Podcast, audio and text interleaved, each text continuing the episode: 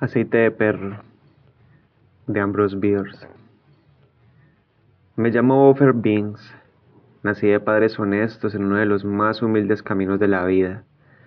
Mi padre era fabricante de aceite de perro y mi madre poseía un pequeño estudio a la sombra de la iglesia del pueblo donde se ocupaba de los no deseados. En la infancia me inculcaron hábitos industriosos. No solamente ayudaba a mi padre a procurar perros para sus cubas, sino que con frecuencia era empleado por mi madre para eliminar los restos de su trabajo en el estudio.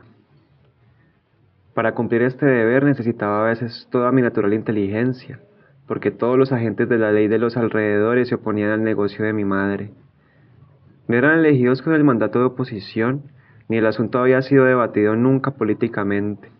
Simplemente era así. La ocupación de mi padre, hacer aceite de perro, era naturalmente menos impopular aunque los dueños de perros desaparecidos lo miraban a veces con sospechas que se reflejaban, hasta cierto punto, en mí. Mi padre tenía, como socios silenciosos, a dos de los médicos del pueblo que rara vez escribían una receta sin agregar lo que les gustaba designar lata de óleo. Es realmente la medicina más valiosa que se conoce, pero la mayoría de las personas es reacia a realizar sacrificios personales para los que sufren y era evidente que muchos de los perros más gordos del pueblo tenían prohibido jugar conmigo, hecho que afligió mi joven sensibilidad y en una ocasión estuvo a punto de hacer de mí un pirata. A veces, al evocar aquellos días, no puedo sino lamentar que al conducir indirectamente a mis queridos padres a su muerte, fui el autor de desgracias que afectaron profundamente mi futuro. Una noche, al pasar por la fábrica de aceite de mi padre con el cuerpo de un niño rumbo al estudio de mi madre, vi a un policía que parecía vigilar atentamente mis movimientos.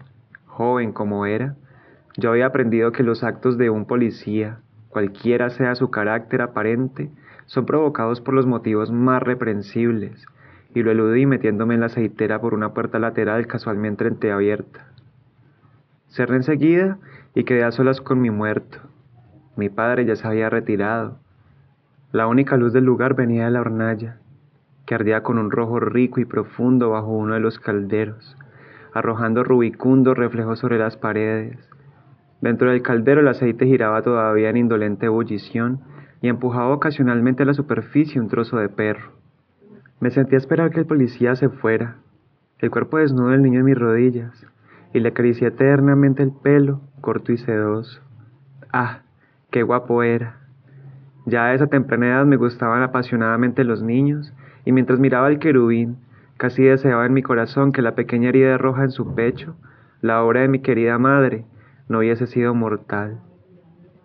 Era mi costumbre arrojar los niños al río que la naturaleza había provisto sabiamente para ese fin, pero esa noche no me atreví a salir de la aceitera por temor a la gente. Después de todo, me dije, no puede importar mucho que lo ponga en el caldero, mi padre nunca distinguiría sus huesos de los de un cachorro, y las pocas muertes que pudiera causar el reemplazo de la incomparable lata de óleo por otra especie de aceite no tendría mayor incidencia en una población que crece tan rápidamente. En resumen, di el primer paso en el crimen y atraje sobre mí indecibles penurias arrojando el niño al caldero. Al día siguiente, para mi sorpresa, mi padre, frotándose las manos con satisfacción, nos informó a mí y a mi madre que había obtenido un aceite de una calidad nunca vista por los médicos a quienes había llevado muestras. Agregó que no tenía conocimiento de cómo se había logrado ese resultado. Los perros habían sido tratados en forma absolutamente usual y eran de razas ordinarias. Consideré mi obligación explicarlo y lo hice, aunque mi lengua se habría paralizado si hubiera previsto las consecuencias. Lamentando su antigua ignorancia sobre las ventajas de una fusión de sus industrias, mis padres tomaron de inmediato medidas para reparar el error.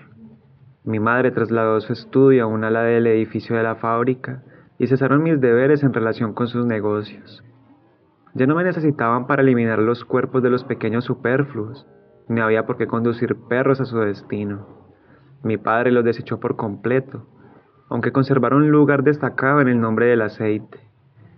Tan bruscamente impulsado al ocio, se podía haber esperado naturalmente que me volviera ocioso y disoluto, pero no fue así.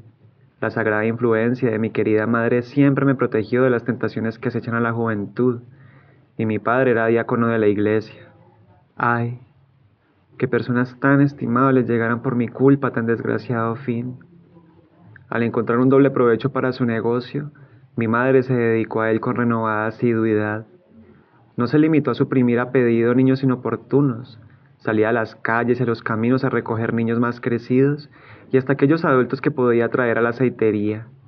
Mi padre, enamorado también de la calidad superior del producto, llenaba sus cubas con celo y diligencia. En pocas palabras, la conversión de sus vecinos en aceite de perro llegó a convertirse en la única pasión de sus vidas. Una ambición absorbente y arrolladora se apoderó de sus almas y reemplazó en parte la esperanza en el cielo que también los inspiraba. Tan emprendedores eran ahora que se realizó una asamblea pública en la que se aprobaron resoluciones que los censuraban severamente.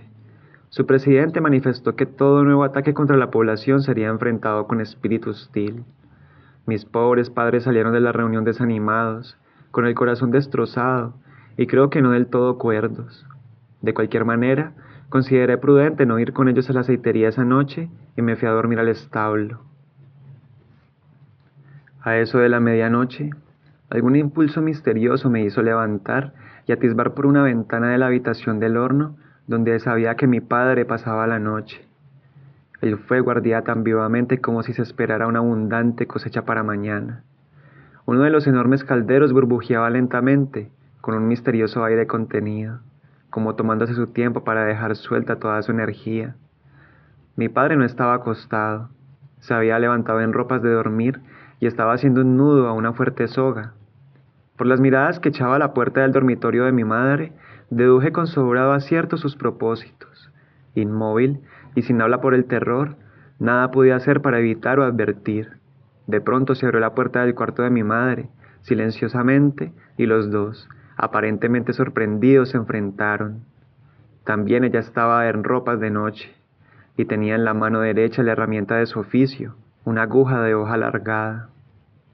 Tampoco ella había sido capaz de negarse el último lucro que le permitían la poca amistosa actitud de los vecinos y mi ausencia. Por un instante se miraron con furia los ojos y luego saltaron juntos con ira indescriptible. Luchaban alrededor de la habitación, maldiciendo el hombre, la mujer chillando, ambos peleando como demonios, ella para herirlo con la aguja, él para ahorcarla con sus grandes manos desnudas. No sé cuánto tiempo tuve la desgracia de observar ese desagradable ejemplo de infelicidad doméstica, pero por fin, después de un forcejeo particularmente vigoroso, los combatientes se separaron repentinamente.